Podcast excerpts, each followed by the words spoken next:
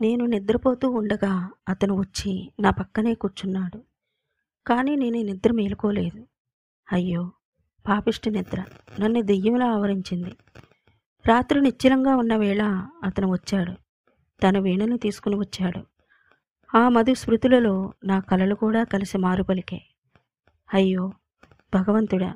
ప్రతి రాత్రి ఇలాగే వృధా అవుతున్నది. ఎవని సజీవ శ్వాస నా నిద్రను స్పృశిస్తూ ఉన్నదో అతన్ని ప్రతినిత్యం చూడలేకపోతున్నాను. హలో మీకు ఏ పుస్తకమైనా చదివి వినిపించాలి అనుకుంటే మా స్టోరీ టెల్లర్ తెరపుని వినవచ్చు.